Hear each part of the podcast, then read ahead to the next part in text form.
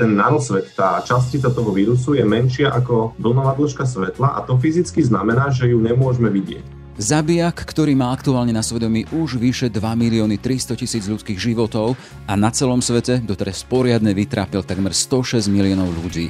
Ak sme doteraz mohli sledovať len jeho prejavy, aktuálne sa mu môžeme pozrieť tak povediac rovno do tváre a to veľmi plasticky, v 3D podobe.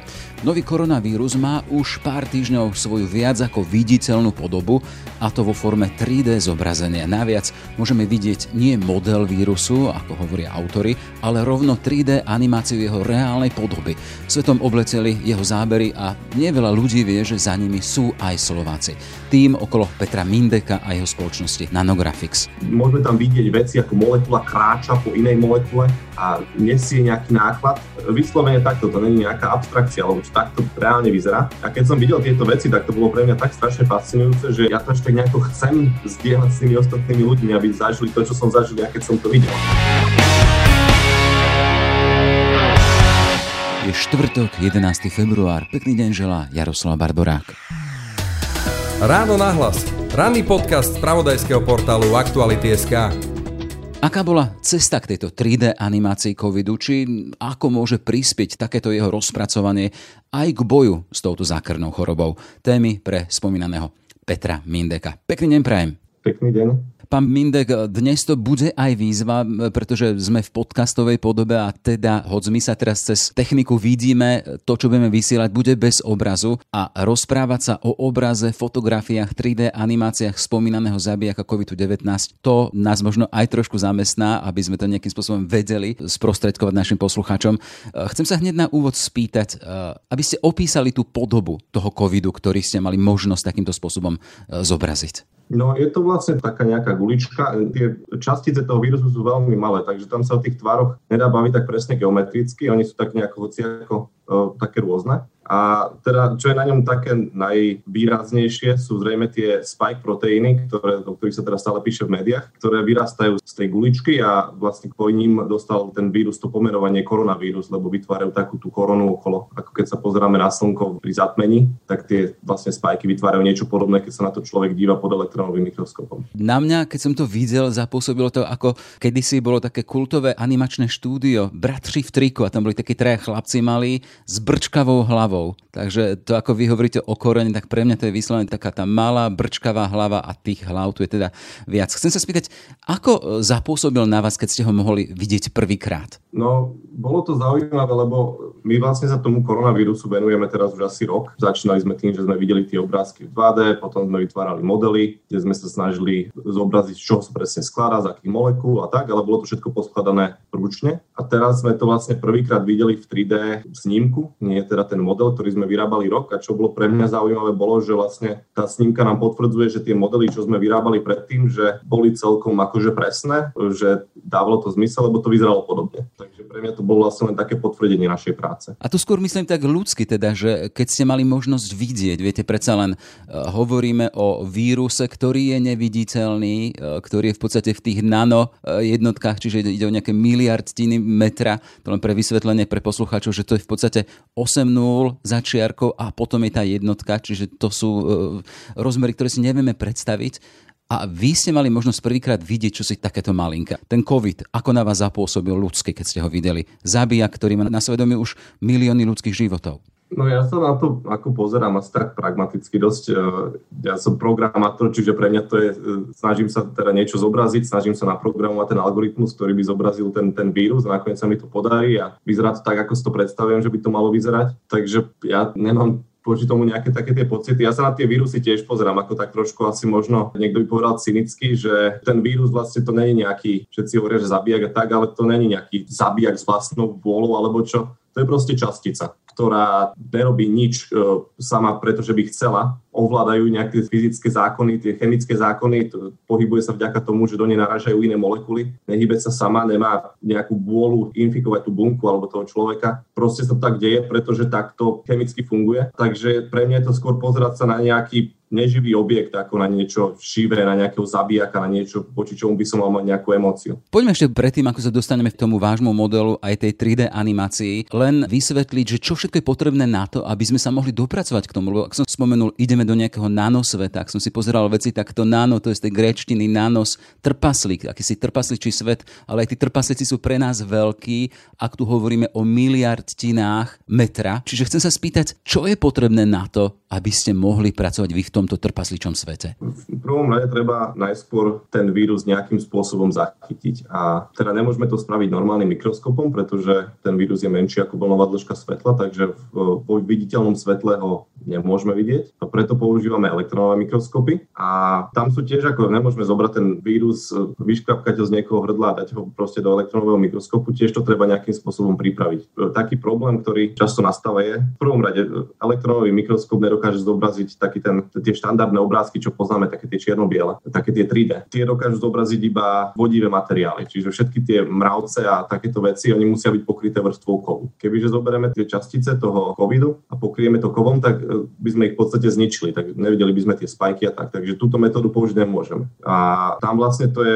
výsledok práce mnohých vedcov počas mnohých rokov, tam sú Nobelové ceny, ktorí vyvinuli teda tú metódu tej kryoelektronovej tomografie. A to vlastne znamená, že tá častica vírusu sa veľmi rýchlo zmrazí. A zmrazí sa tak rýchlo, že sa nedokážu vytvoriť kryštáliky ľadu, ktoré by zase opäť tú časticu toho vírusu zničili. Takže by sme nevideli nič. Ale tým, že sa to zmrazí tak veľmi rýchlo, tak tie častice ostanú presne v takom tvare, ako sme ich tam dali na tú na tú podložku toho mikroskopu. A ten mikroskop potom e, ten vírus nadsníma z rôznych uhlov. Tá, vlastne tá podložka, na ktorej ten vírus sedí, tak sa otáča a urobí sa snímka z každého uhlu. A potom pomocou počítačového algoritmu sa všetky tieto snímky vezmú a vypočíta sa, ako vyzerá ten 3D obraz. Toto sú vlastne tie dáta z toho kryoelektronového mikroskopu, ktorý my dostaneme a vlastne tí vedci sa na to pozerajú ako takých vrstvách. Takže vlastne takých, takých prierezoch, vrstvách, áno. Vlastne oni teraz skúmajú, čo, čo sa nachádza vnútri toho vírusu, ako to vyzerá, ale my sme chceli urobiť z týchto vrstiev jeden 3D obraz, ktorý by si teda ten človek mohol tak nejako lepšie predstaviť a mohol by sa pozrieť na ten vírus priamo v tom 3D. Čiže my sme zase potom e, zobrali tie dáta, vyvinuli sme algoritmus, ktorý dokáže tie dáta priamo zobraziť e, teda na obrazovke počítača. Kým sa š... fotografia v zmysle, že by, to, že by sme to odfotili tak, jak to vyšlo z toho foťaku, tak takto vlastne vy vidíte na tej obrazovke, ale bolo tam vlastne séria algoritmov, ktoré tie dáta z toho mikroskopu spracovali tak, aby sme to videli tak, ako sme to teraz zobrazili na tej obrazovke. Vy ste odkázaní na prácu iných vedcov, sami ste to spomínali. A ak som si čítal vaše podklady a na vašej stránke, išlo o tým eh, vedcov z Číny, hej?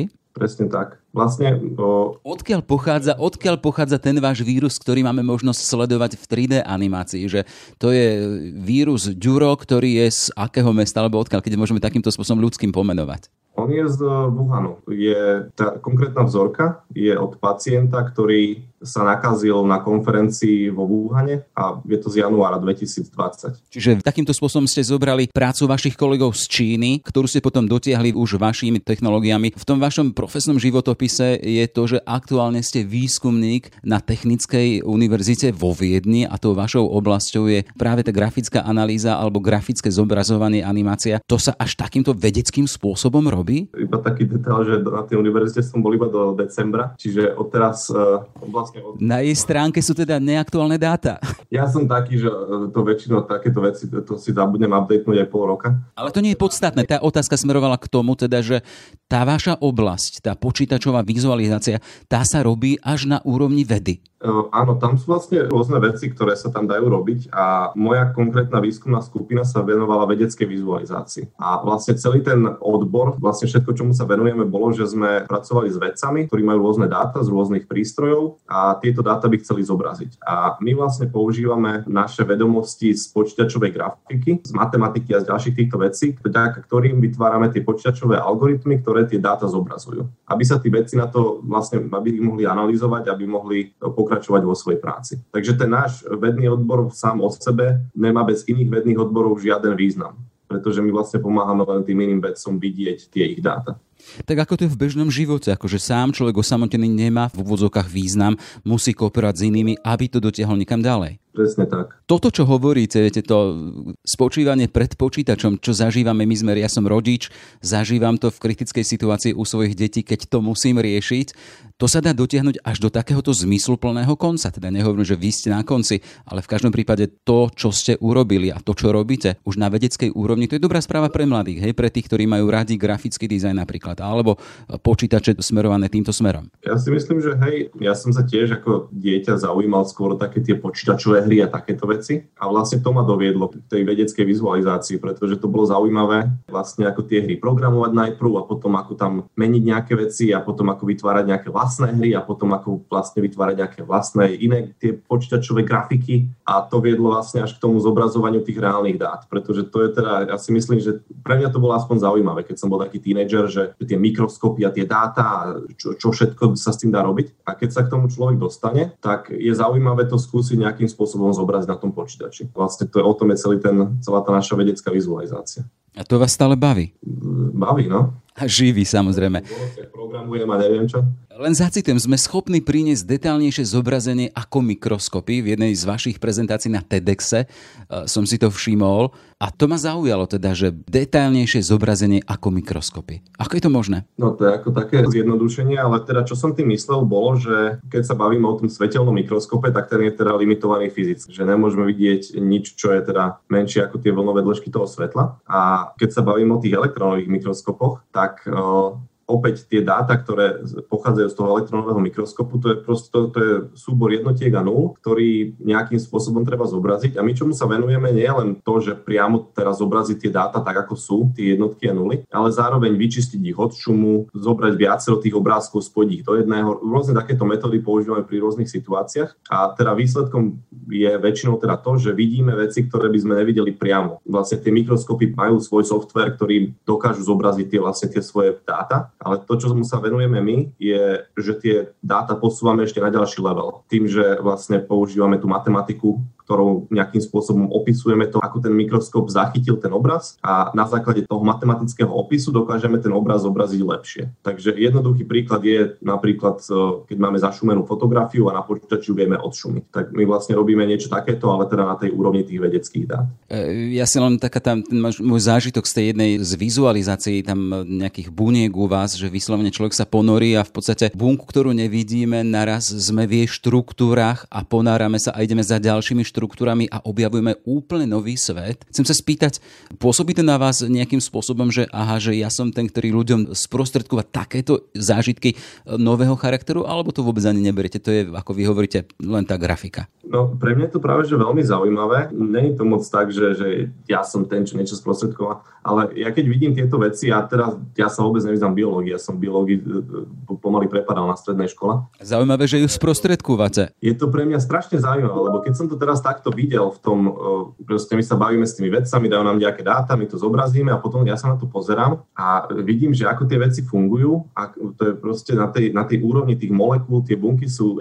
nesmierne fascinujúce. To sú proste malé mechanizmy, ktoré pracujú ako také malé motory, e, ako, alebo také nejaké roboty, ale pritom sú to iba všetko molekuly, ktoré reagujú chemicky na seba ale môžeme tam vidieť veci ako molekula kráča po inej molekule a nesie nejaký náklad. Vyslovene takto, to není nejaká abstrakcia, alebo čo takto reálne vyzerá. A keď som videl tieto veci, tak to bolo pre mňa tak strašne fascinujúce, že ja to ešte nejako chcem zdieľať s tými ostatnými ľuďmi, aby zažili to, čo som zažil ja, keď som to videl. A toto pre mňa znamená tá vedecká vizualizácia. Tieto fascinujúce veci, ktoré ja môžem vidieť vďaka tomu, že na nich pracujem, chcel by som to zdieľať s čo najviac ďalšími ľuďmi, pretože viem, aký to je pocit, keď niečo takéto vidím. Keď vás tak počujem, na mne idú zimobriavky, to úplne úprimne hovorím teda, že to na mňa zapôsobilo a to znamená, že to vaše rozprávanie, e, to jednoducho ten message prechádza.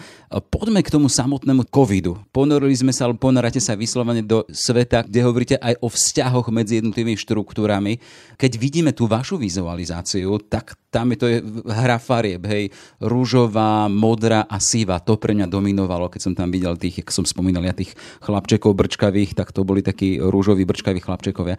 Chcem sa spýtať, to je farba toho nanosveta? Nie, tie farby sú všetky umelé. Tie farby som si vymyslel. Tie farby sú dodané do toho obrazu iba kvôli tomu, aby sme videli identifikovať jeho jednotlivé časti. Keby ste si ich nevymysleli, ako by to vyzeralo? To je veľmi ťažko opísať, lebo na tom, ako vravím, ten nanosvet, tá častica toho vírusu je menšia ako vlnová dĺžka svetla a to fyzicky znamená, že ju nemôžeme vidieť. Že kebyže sa zmenšíme na veľkosť toho vírusu, tak by sme nevideli nič s našimi očami. Pretože naše oči vidia iba vlnové dĺžky svetla. Tie vlnové dĺžky svetla cez ten vírus proste prejdú. Ten vírus je priesvitný, neviditeľný pre naše oči. Ten elektrónový mikroskop sa nepozerá svetlom, fotónmi svetla, pozerá sa, pozerá sa v úvodzovkách elektrónmi naše oči nedokážu zachytiť elektrón. Keď do nich narazí elektrón, tak ho nevidia, tak náš, náš, náš mozog ne, nezareaguje, nemá, nemá na tú kapacitu. Takže vlastne to, čo vidíme na tom obraze, je obraz, ktorý by sme my nikdy nemohli vidieť našimi očami. Je to také ťažké si predstaviť, ale vlastne ten obrázok toho vírusu, čo opisuje, je reálny tvar tej častice. Toto je tvar tej koronavírusovej častice, ale my by sme ten tvar nikdy nemohli vidieť, pretože by bol pre nás skrátka neviditeľný.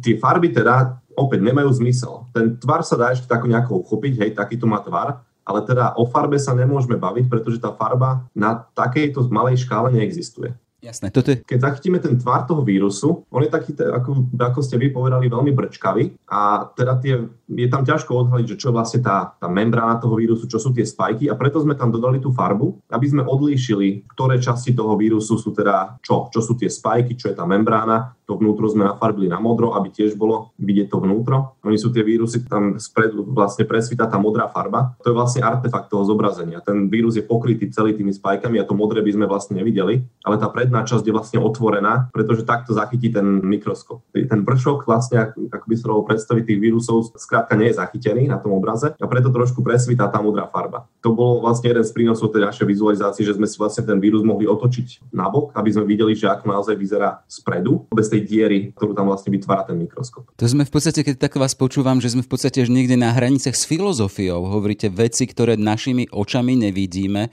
ale e, prístroje, ktoré sme zostrojili, to dokážu vidieť. Otázka teda, že e, či tie prístroje nie sú schopnejšie ako ľudia, ale však majú svojho tvorcu človeka.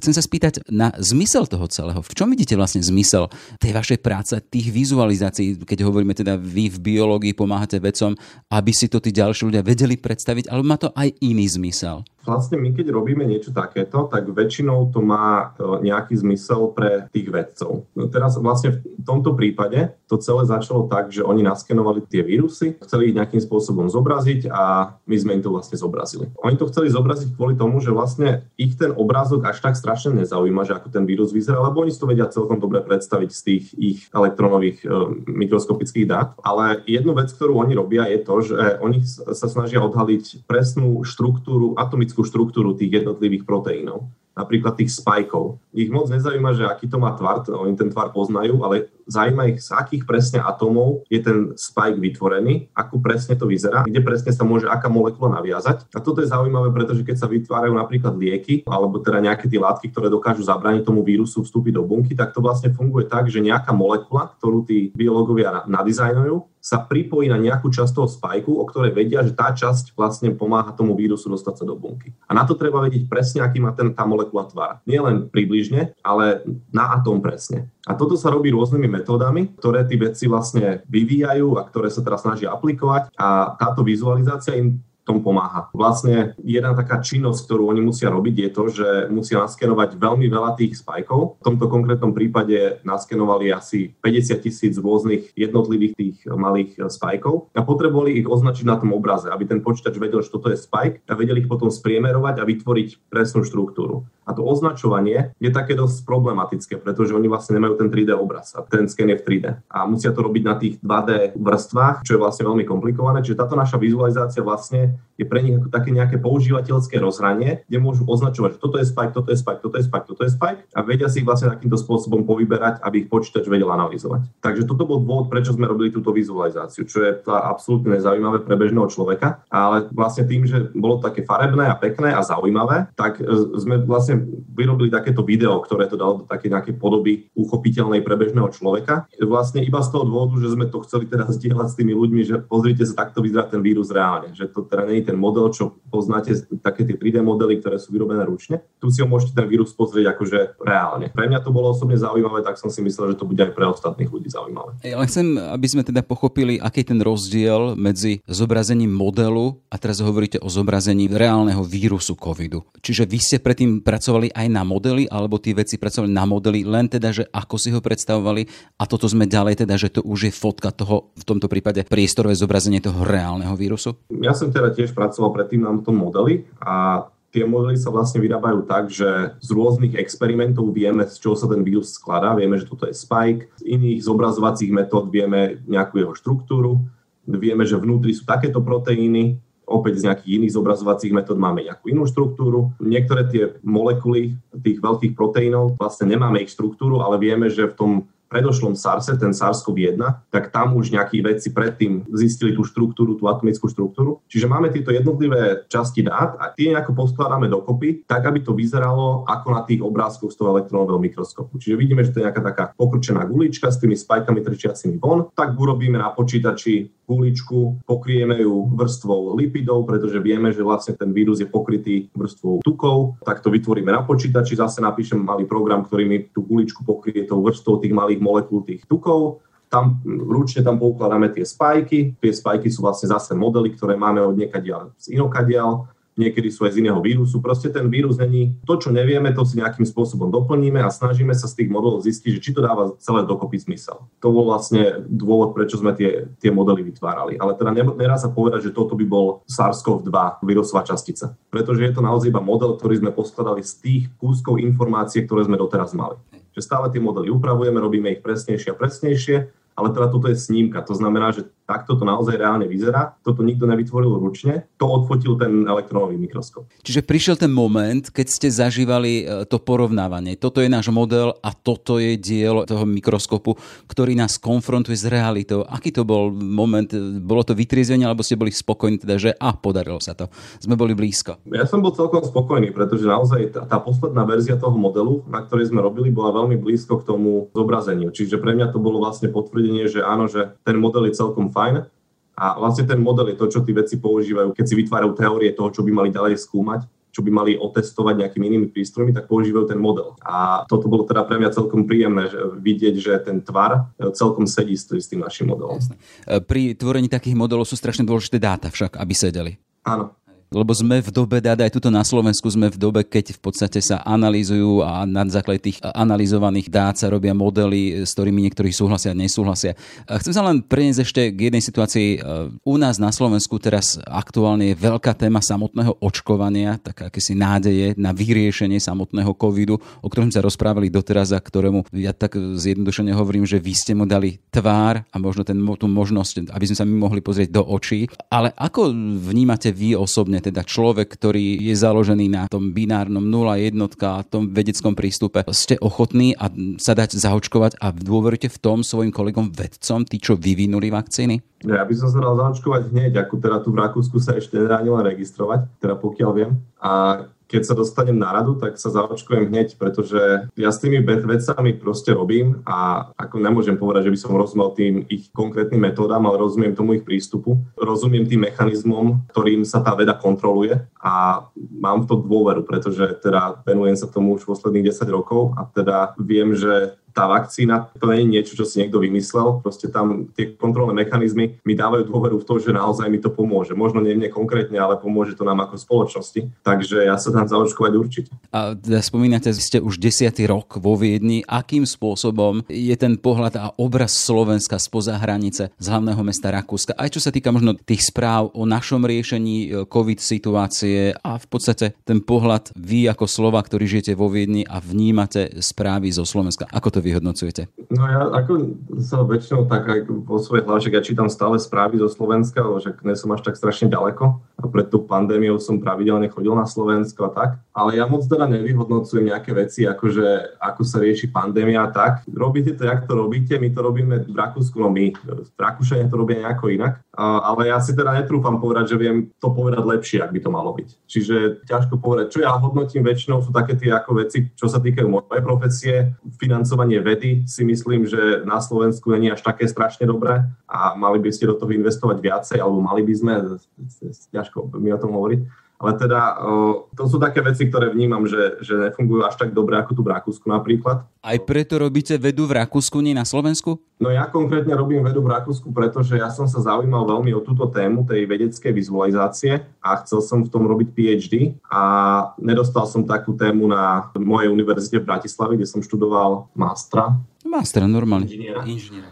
A vlastne táto téma vlastne bola v Rakúsku, bol tu profesor, ktorý bol svetoznámy v tejto vizualizácii, ja som robil diplomovku o vizualizácii, ja som ho citoval asi 20 krát a mal otvorenú PhD pozíciu, tak som išiel rovno do Viedne. To bol môj dôvod, prečo som išiel sem. A v tej svojej možno vizualizácii budúcnosti vidíte tam aj to nejaké miesto na návrat na Slovensku a po prípade to, že budete mať svojich študentov aj túto v Bratislave alebo na Slovensku, že budete túto svoju odbornosť rozvíjať aj u nás v našom kontexte? Ja by som bol veľmi rád. Takéto príležitosti nie sú až také časté, ale keby sa taká príležitosť vyskytla, že by som mohol si založiť nejakú vlastnú vedeckú skupinu na Slovensku, tak by som to samozrejme využil, pretože to je niečo, čo teda každý vedec by chcel viesť mladých ľudí a proste predávať tie svoje skúsenosti mladším. Takže jednoznačne áno. Už len na záver možno tak odľahčene. Teda vy ste sa zaoberali a zaoberáte sa samotným covidom, hovoríte nie len jeho modelom, ale tým jeho reálnym obrazom a z toho, čo ste mali možnosť vidieť, skúsiť ho. Je to silný chlapík, v úvodzovkách ešte nás potrábi veľa. Ak ste spomínali, tak keď ste videli možno v tom mik nanosvete, vidieť častičky, ktoré čosi obrazne nosia, majú vzťahy. Je to čosi silné? Je to silný chlapík? Ako vravím, ten, ten chlapík není živý, to je proste vec a ktorá podlieha evolúcii. A je to také, ja to vnímam z toho, toho evolučného pohľadu a tak, že tie mutácie, čo teraz napríklad sa vyskytujú, také to, to je celkom zaujímavé, lebo ten vírus naozaj on nás nechce zabíjať. Vírus, keď sa to dá tak akože obrazne povedať, chce sa množiť. Takže pre ten vírus je výhodné, Chce prežiť. keď sa mi žije v symbióze. Prežiť, presne tak. Keď ten vírus niekoho nakazí a zabije ho, tak sa nemôže šíriť ďalej, ako napríklad ebola. Ten vírus eboli má tú smrtnosť 50%, približne, tie čísla neviem presne slavy, ale má veľmi vysokú tú, tú úmrtnosť. A teda on stihne tých ľudí zabiť predtým, ako tu, ten vírus stihnú rozšíriť po svete. Ale takýto vírus, ktorý dokáže žiť sami v symbióze, ako napríklad prechladnutie, ktoré nám vôbec nejak neublíži, tak to je najrozšírenejší vírus, takže ten je vlastne najúspešnejší a toto je, čo každý ten vírus chce dosiahnuť dosiahnuť. Akurát, že väčšinou nemajú dosť času na tú evolúciu, aby sa nám tak prispôsobili, nežijú s nimi s nami tak dlho, pretože pochádzajú z tých zvierat, že nám stále ubližujú. Ale teda to není nejakým cieľom, teda teraz sa hovorí o cieli, pretože ako vravím, to je malá častica, to ne, nemá tu nejakú vôľu alebo niečo, nerozmýšľa to, nevie to nič, není to živé. Ale ja sa na to teda dívam z tohto pohľadu, že vlastne tie vírusy, nevnímam ich ako nejakého nepriateľa, ako nepriateľa vnímam to, ako sa my ako ľudia správame, ako my reagujeme na rôzne situácie a to je vlastne ten náš nepriateľ. Proste kebyže zmeníme naše správanie v mnohých oblastiach, teraz nehovorím len o tom, že držať odstup a dávať si rúška, to, to není dôvod tej pandémie, to je už len to, čím sa to snažíme zaplatať, ale tie veci, ktoré robíme ako tá, tá spoločnosť, teraz na uľahčenie. Ja teraz rozprávam takéto veci, ťažké témy, ale teda tak sa na to ja pozerám, že vlastne my ako ľudia to musíme riešiť, nemáme riešiť aký vírus, ale máme riešiť seba, ako sa my správame. To bude pekná bodka nášho podcastu. Toľko teda Peter Mindek, výskumník v oblasti počítačového zobrazovania zákutí biologického mikro či nanosveta. Nech sa darí a niekedy dovidenia. Dovidenia, ďakujem. Ráno nahlas. Ranný podcast z pravodajského portálu Aktuality.sk. Sme v závere. Aj tento podcast vznikol vďaka vašej podpore, o ktorú sa uchádzame naďalej. Kvalitnú žurnalistiku portálu Aktuality.sk môžete podporiť už sumou 99 centov na týždeň v službe Aktuality Plus. Pekný deň želá Jaroslav Barborák. Všetky podcasty z pravodajského portálu Aktuality.sk nájdete na Spotify a v ďalších podcastových aplikáciách.